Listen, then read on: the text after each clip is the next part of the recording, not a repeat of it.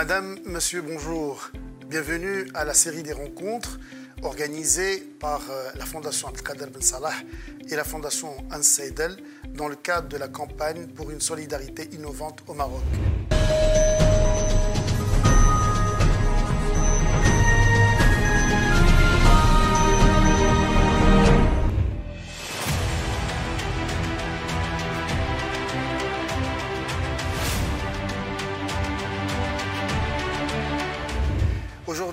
Nous parlerons de la mesure de l'impact de la solidarité. Et j'ai l'honneur et le privilège de recevoir aujourd'hui Madame Manel Boubi, qui est enseignante à l'Université Mohamed V de Rabat et coordinatrice de la chaire de l'innovation sociale au sein d'Economia, qui est le centre de recherche de HEM Business School. Madame Manel Boubi, bonjour. Bonjour, c'est Taré. Merci pour votre invitation. Alors, Madame Bobby, avant de rentrer dans le vif du sujet, je souhaiterais quand même vous poser une question sur, euh, disons, l'évolution de la solidarité au Maroc. Et nous avons tous constaté que la solidarité au Maroc a connu un élan, euh, je dirais même sans précédent, durant au moins les dix dernières années. Et euh, surtout après la pandémie, qui nous a certainement convaincus qu'il ne faut plus faire fi des défis sociaux et environnementaux euh, complexes qui façonnent notre quotidien et notre vie. Quelles sont, à votre avis, les tendances majeures que vous avez observées, que vous observez durant l'année 2022 Alors, effectivement, cette pandémie euh, nous a permis de remettre en question plusieurs choses euh, et plusieurs fondamentaux qui sont ancrés dans notre culture, notamment cette question de solidarité. Faut savoir qu'au Maroc, euh, d'un point de vue, euh, je veux dire, académique et scientifique, nous avons une culture qui est euh, ancrée dans la solidarité, dans le collectivisme. Et, et, cette pandémie nous a montré à quel point nous avons des soubassements culturels qui sont prêts à devenir des moteurs à la fois sociaux et économiques. Et donc, du coup, nous avons observé un rebasculement de cette question de solidarité d'un point de vue euh, d'abord moteur, parce qu'on avait une solidarité à but social, un moteur social. Et la pandémie nous a permis de voir qu'on a d'autres formes de solidarité à visée sociale, mais avec des moteurs économiques. Donc, on a à peu près, si je peux résumer ça, on a trois grandes tendances. On a la solidarité individuelle euh, qui cherche à faire euh, du bénévolat, qui cherche à faire du bien à la société, et donc, ce sont des personnes qui sont portées par les valeurs euh, qui, sont les leurs, qui les drivent et qui veulent faire du bien autour d'eux. Donc, c'est une, c'est une solidarité ancrée dans des personnes. Euh, et puis, on a, avec la pandémie, on a observé la prolifération d'initiatives de solidarité, mais structurées, avec une visée économique. Ça veut dire qu'on a compris comment est-ce qu'on peut faire profiter notre euh, écosystème, notre société, d'initiatives économiques, mais avec des visées sociales. C'est là où on a vu euh, des startups, des jeunes se rassembler, euh, créer des entreprises formelles ou informelles pour régler des problèmes sociaux qui étaient euh, qu'on venait de découvrir. Enfin, on les connaissait, mais la pandémie nous a montré à quel point ils sont vitaux et trouver la solution à ces problèmes d'un point de vue économique.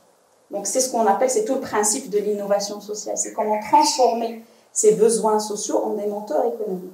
Et là, on a deux tendances. Soit on a les initiatives ponctuelles, euh, qui ont vu le jour pour résoudre un problème, puis elles se sont éteintes. Et on a des initiatives, euh, je vais dire, opportunistes. Alors, opportuniste, ça ne veut pas dire forcément mauvais. Hein. c'est tout simplement, il y a des, des, euh, des personnes, des groupements de personnes qui ont vu l'opportunité d'aller saisir des problèmes sociaux et de les transformer en des opportunités économiques. Mmh. Et puis la troisième euh, tendance, elle est plutôt euh, structurelle, formelle. On a les grands acteurs économiques qui, dans le cadre de leur politique euh, communément admise, responsabilité sociale, sociétale, développement durable, citoyenneté, valeurs partagées, peu importe comment on les appelle, eh bien, ces entreprises se sont rendues compte qu'elles faisaient des activités à visée sociale, mais certaines étaient un petit peu anecdotiques. Elles étaient à côté de leur business. et qu'il y a opportunité à ce que ces opérations de solidarité soient formalisées, mais plutôt ancrées dans le business de l'entreprise, avec une vision tout à fait économique et le retour sur investissement. Mhm. Et donc, du coup, on a vu le basculement de certains acteurs économiques qui étaient traditionnellement connus pour avoir une forme de générosité sociale, qui ne veulent plus faire cette générosité sociale et qui voudraient faire de la générosité sociale, économique dans le cadre de leur business. Donc, on fait plus de sponsoring de toute activité de tout genre, on fait plus de donations euh, juste parce qu'il faut faire du give back mais on fait du sponsoring de la donation dans le cadre du stratégie de l'entreprise. Et donc finalement, on a trois grandes tendances. On a toujours l'individu qui va puiser cette solidarité dans ses valeurs culturelles qui sont les nôtres, qui sont au Maroc. On a les startups qui, euh, qui émergent pour créer des solutions avec un but économique derrière, des solutions sociales avec un but économique derrière.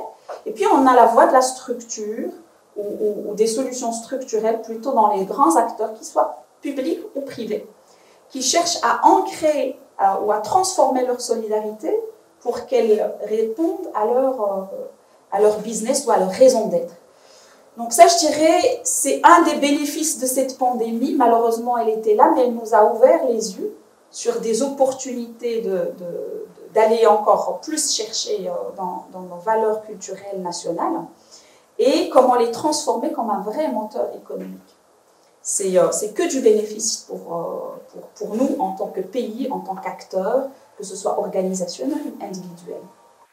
Alors, alors, parler de solidarité nous amène forcément à parler de l'impact des actions qui sont engagées dans le cadre de cette solidarité. Il y a une question euh, qui s'impose avec insistance, qui est majeure, qui est celle de la mesure de l'impact ou de l'étendue de cet impact. Euh, des actions qui sont engagées auprès d'un certain nombre de communautés bénéficiaires de cette solidarité. Moi, j'aimerais savoir avec vous comment on peut mesurer l'impact de la solidarité?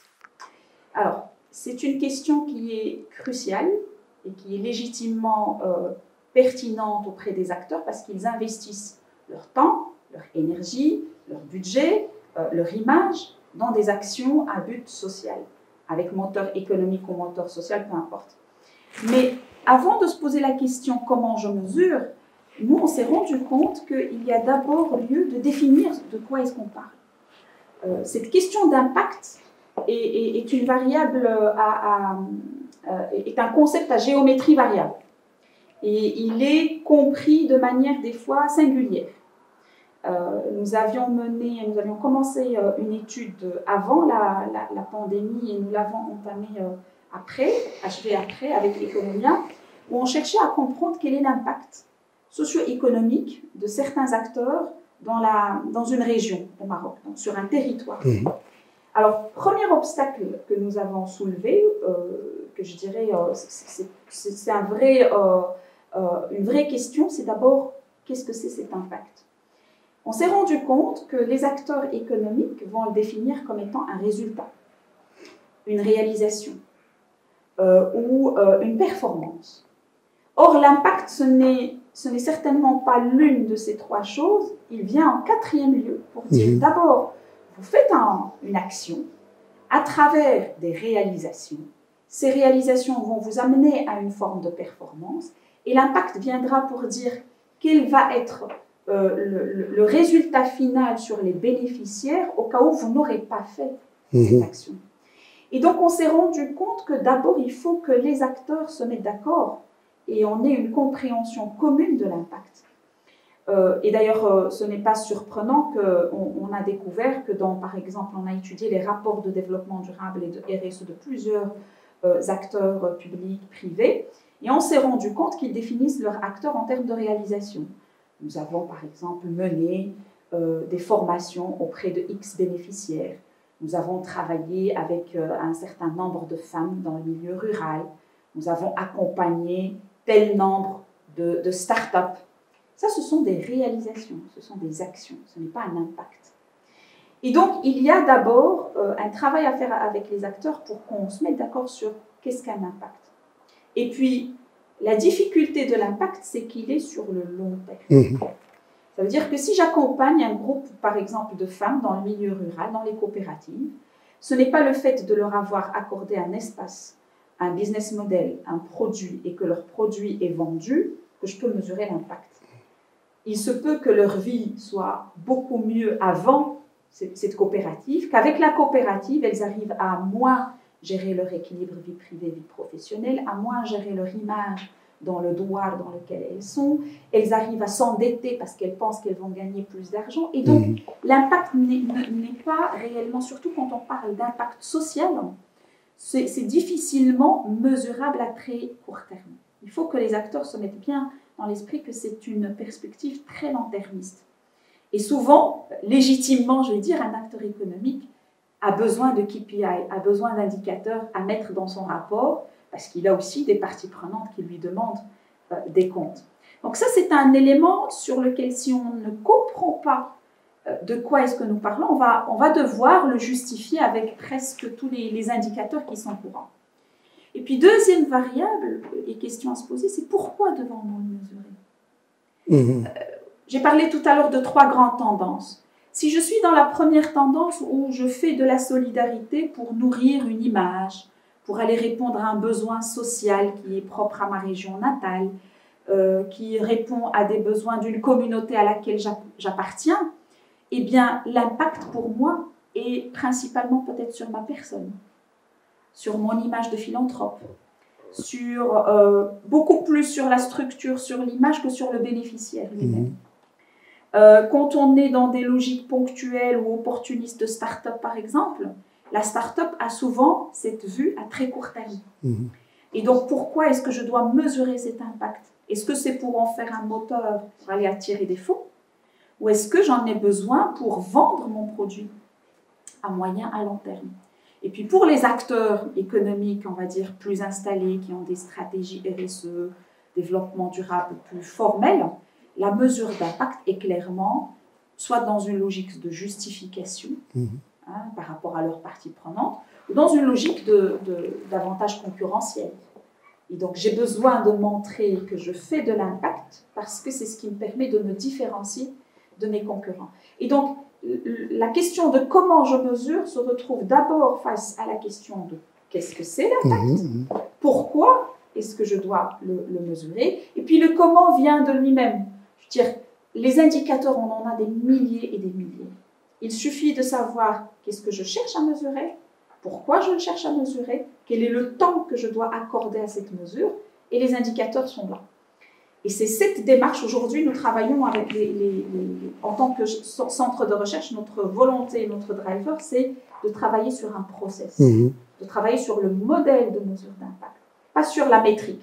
La métrique en elle-même, euh, il y a des métriques qui sont disponibles en, accès libre sur Internet, mais c'est immense comme nombre d'indicateurs qu'on pourrait retrouver. Et ça peut mesurer presque tout. Euh, donc ce n'est pas là l'enjeu. L'enjeu, c'est de savoir, c'est de construire avec les parties prenantes, parce que la question de la solidarité ne se fait pas euh, de manière euh, individuelle. Mhm. Elle se fait dans une logique de multi-acteurs. Autrement, elle est, elle, est, elle, est, elle est, vide de son sens. La solidarité ne se fait que dans le collectif. Et dans le collectif, une seule action pourrait être comprise de différentes manières pour les différentes parties prenantes. Et donc finalement, quel indicateur utiliser? Il faut qu'on ait euh, dans l'esprit euh, et qu'on accepte à ce que euh, la métrique de mesure soit différente, variable pour la même action. Parce que ce que je mesure et ce qui a du sens pour un bénéficiaire n'est pas le même pour un bailleur de fonds, n'est pas le même pour l'acteur, n'est pas le même pour les, les, prestataires qui opérationnalisent l'action. Et donc, il faut qu'on ait l'agilité organisationnelle, mais aussi intellectuel pour se dire chaque action est, est un concept à géométrie variable et qu'il faut qu'on accepte à ce que ces variables soient étudiées. Et vous savez, je vais vous dire euh, un élément qui nous a, que nous avons rencontré avec les entreprises et pour lequel on, s'est un petit peu fâché avec certaines d'entre elles, c'est qu'il faut admettre à ce que le terrain nous sorte des variables qu'on n'a pas envie d'écouter, qu'on n'a pas hmm. envie de faire émerger, qu'on n'a pas envie d'écrire sur un rapport de développement durable. C'est là la difficulté de la mesure de l'impact, parce que souvent ce n'est pas juste un chiffre vendable, ce sont des réalités de terrain. Et, euh, et, ces réalités, des fois, quand elles émergent, eh bien, elles ne vont pas toujours dans le sens euh, du bailleur de fonds, de l'acteur euh, euh, qui les a initiés, des opérateurs qui les ont fait vivre. Donc c'est une question qui est bien nébuleuse, bien complexe, et je dirais que c'est c'est pas une, utopie, mais c'est mais c'est une forme d'intelligence qu'il faut avoir pour accepter de la décortiquer et de la mettre en place sous forme de process, de forme de, de grille et pas uniquement sous forme de chiffres. Alors, on parle c'est depuis plusieurs mois du registre, euh, registre social, ou plus précisément du registre social unifié, qui a déjà été lancé par, l'État marocain et euh, qui touche aujourd'hui, si je ne me trompe pas, deux principales villes, Rabat et Kenitra, et qui pourra être euh, généralisé à l'ensemble du territoire du royaume, probablement au début de l'année 2023. À votre avis, euh, bien sûr, je rappelle juste que le registre social unifié va permettre d'abord d'identifier et de cibler les bénéficiaires qui sont réellement dans le besoin. À votre avis, quel partenariat euh, pourrait-on euh, mettre en place entre l'État et les acteurs de la solidarité pour réussir justement ce registre social unifié? Je pense qu'un point de départ crucial, c'est de comprendre le pourquoi de ce registre. et on part d'un constat qui est très interpellant. Euh, quand, on fait, euh, quand on a fait chez Economia, le, par exemple, la cartographie d'un un, des exemples dans lequel il y a beaucoup de, bénévolat, il y a beaucoup de solidarité, c'est l'entrepreneuriat social. Mhm. On a tenté cet exercice de faire la cartographie de l'entrepreneuriat social dans la région de Rabat, euh, dans le cadre d'un projet qui s'appelle Salem, qui est l'entrepreneuriat des étudiants. Et en fait, on est arrivé au constat suivant. C'est que on a plusieurs acteurs qui font presque la même chose. Et qu'il y a très peu de ponts entre ces acteurs-là. Mhm. Donc on est vraiment dans une logique de silo. Et qu'il n'y a pas de blocage a priori pour ces acteurs-là pour travailler en commun. C'est juste que très légitimement, chacun se dit, moi je me mets avec mon comité de direction, avec mes bailleurs de fonds, on réfléchit très sérieusement à une feuille de route et on l'opérationnalise avec les acteurs intéressés, intéressants, et on arrive à des résultats. Et donc il y a l'absence d'une forme de main invisible mmh. qui va réunir tout ça. Alors le constat interpellant aussi, c'est qu'il y a beaucoup de déperdition d'énergie, de budget, d'efforts. Et là, c'est très fâcheux. Quand on voit qu'il y a des acteurs qui sont très sérieux, qui ont des plans stratégiques très sérieux et qui ont beaucoup de sens, mais qui travaillent sur des sujets identiques à d'autres secteurs, avec d'autres acteurs, et des fois même avec les mêmes bénéficiaires. Hmm. C'est très dommage de voir qu'il y a tant d'énergie qui est perdue. Donc le registre, le, registre social a certainement cette vertu de venir mettre en commun hmm. les chartes, les feuilles de route, les plans stratégiques des uns et des autres. Pour qu'il y ait euh, d'abord moins de déperdition, parce que finalement personne ne va nommer ça comme une déperdition. Hein. Chaque acteur va dire que moi je n'ai pas perdu mon argent. Au contraire, j'ai eu de bons résultats. Mais quand on voit sur un territoire comment est-ce que les acteurs travaillent? Sur quoi, je prends les 17 ODD par exemple, on va voir que beaucoup vont verser sur l'un ou l'autre ODD. Et puis il y, a certaines ODD que personne ne traite parce que il euh, y a pas, il y a absence d'associations mhm. qui vont soulever ces questions, parce que les sujets ne sont pas séduisants, parce qu'il n'y a pas eu suffisamment de marketing social autour de certaines problématiques, parce qu'aussi on c'est pas dans la c'est pas dans la mode de la, de la saison, donc certains vont surfer sur la vague très légitimement. Hein. Et donc il y a ce premier constat interpellant de multiplication d'activités, de, feuilles de route qui traitent les mêmes sujets. Et donc forcément, si je cumule les, euh, les résultats, les impacts de l'acteur 1 avec l'acteur 2, avec l'acteur 3, et je mène vers un, un, seul indicateur, eh bien c'est beaucoup plus significatif que si mhm. je mets les indicateurs séparés. Ça, c'est un premier, un premier chantier qui est vraiment très intéressant sur lequel l'État doit intervenir parce que les acteurs économiques sont limités dans leur euh, business model. Les, acteurs de la coopération internationale aussi ont leur feuille de route. Euh, les acteurs associatifs sont très légitimement aussi ancrés dans leur, euh, dans leur objet social. Donc chacun est légitimement très confortable dans ce qu'il fait. Alors le deuxième élément sur lequel on a, observé qu'il y, a, il y a forcément quelque chose à faire, c'est qu'on s'est rendu compte qu'on a commencé à avoir des bénéficiaires qui étaient des professionnels de, euh, de dépôt de candidature auprès des uns et des autres pour collecter des dons, pour collecter des, euh, du sponsoring, pour participer à des programmes chez les uns et chez les autres. Et euh, en soi, c'est très bien, mais on se rend compte qu'ils perdent la logique même ou l'objet même de leur, mmh. euh, de leur start-up, de leur association, pour finalement devenir des professionnels, des chasseurs de chèques.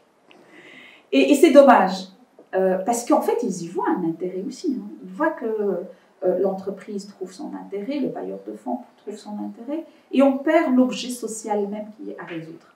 Donc, je dirais que le, registre social viendra à la fois pour lister les bénéficiaires, pour voir sur quoi est-ce qu'ils travaillent, qu'est-ce qu'ils ont, qu'est-ce qu'ils ont collecté comme fonds auprès des uns et des autres. C'est comme une banque de crédit finalement. Hein. Euh, venir dire, voilà, vous avez eu un financement d'une telle coopération internationale, un financement d'une telle entreprise, etc.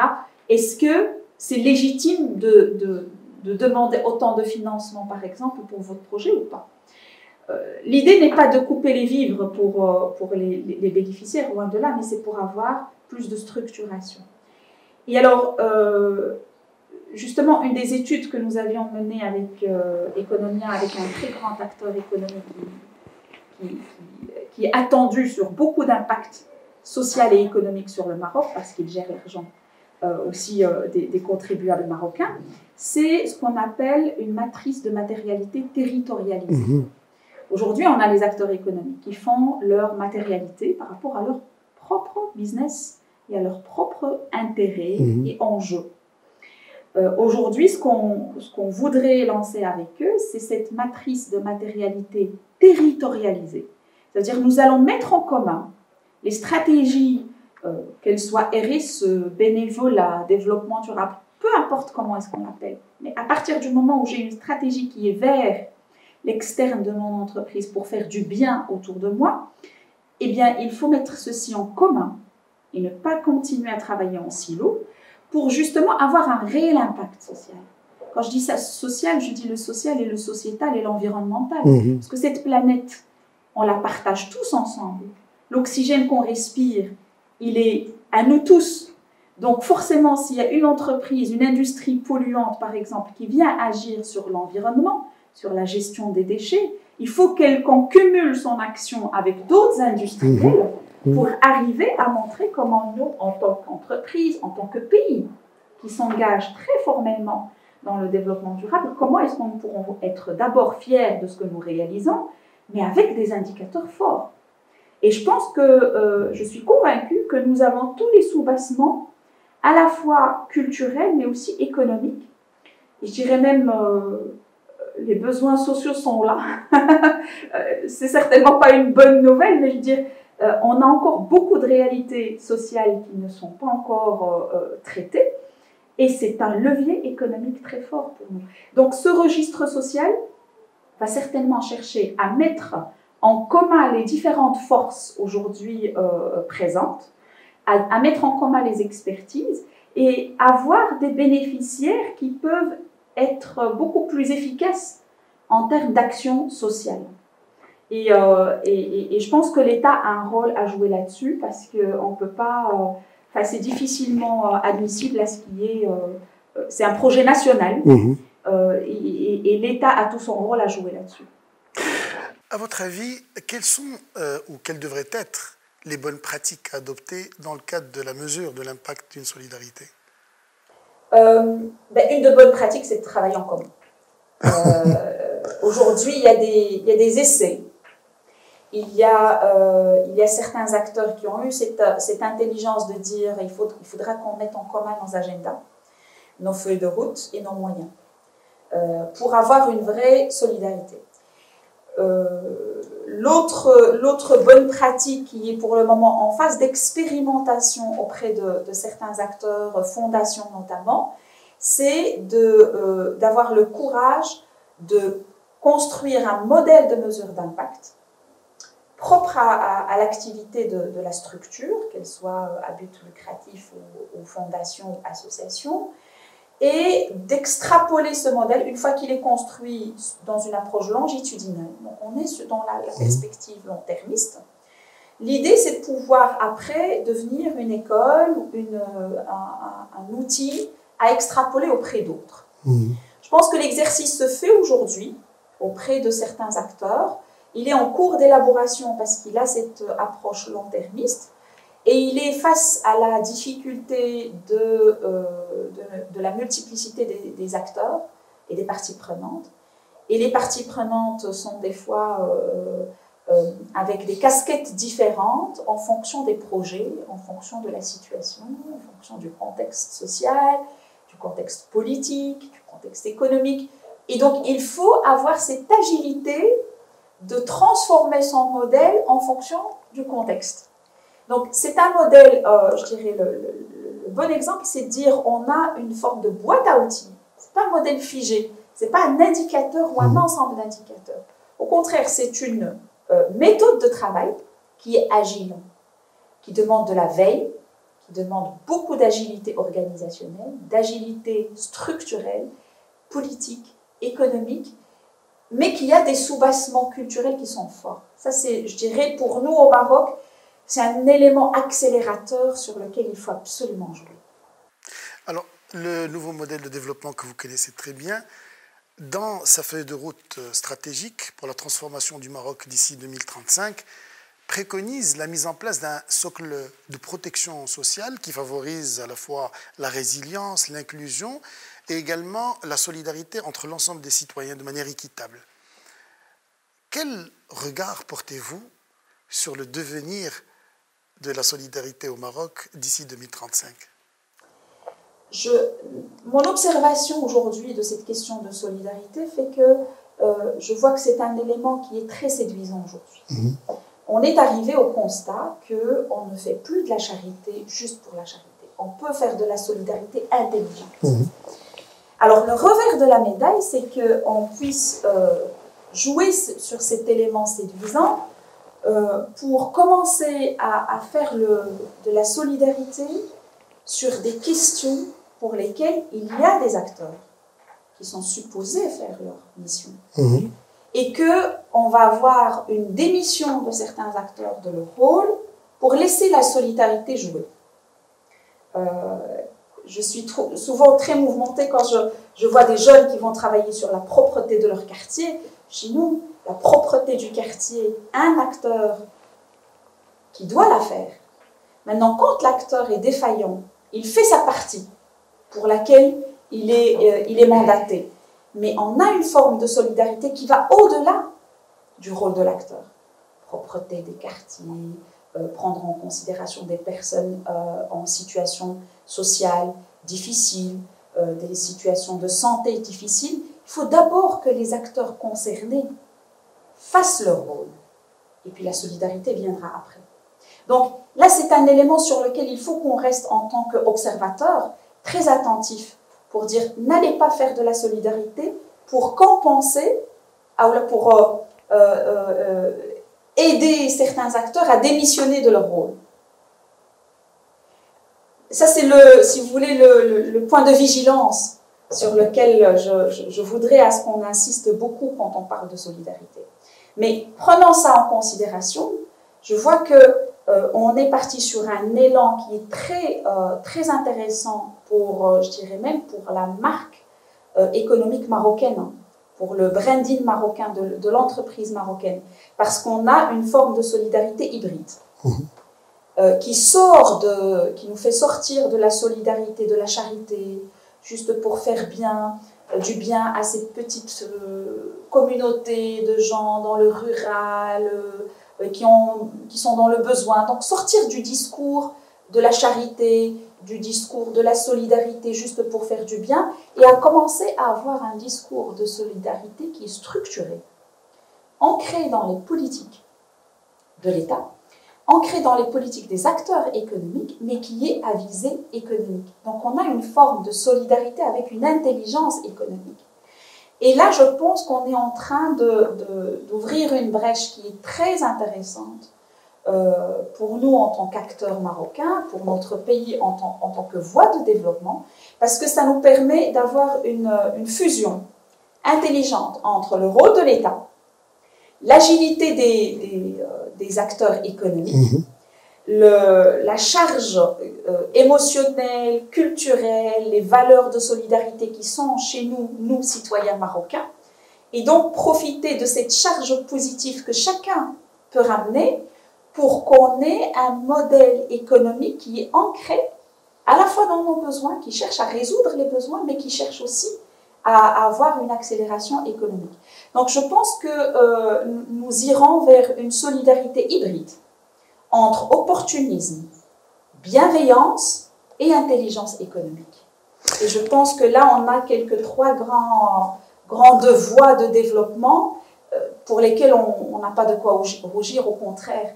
Euh, je pense que c'est quelque chose pour laquelle on, a de quoi être fier avec ça. Madame Manal Aboubi, je vous remercie d'avoir d'abord accepté notre invitation aujourd'hui et surtout d'avoir accepté de nous faire part de votre avis d'expert au sujet de la mesure de l'impact de la solidarité. Madame, Monsieur, merci de nous avoir suivis et je vous dis à très bientôt.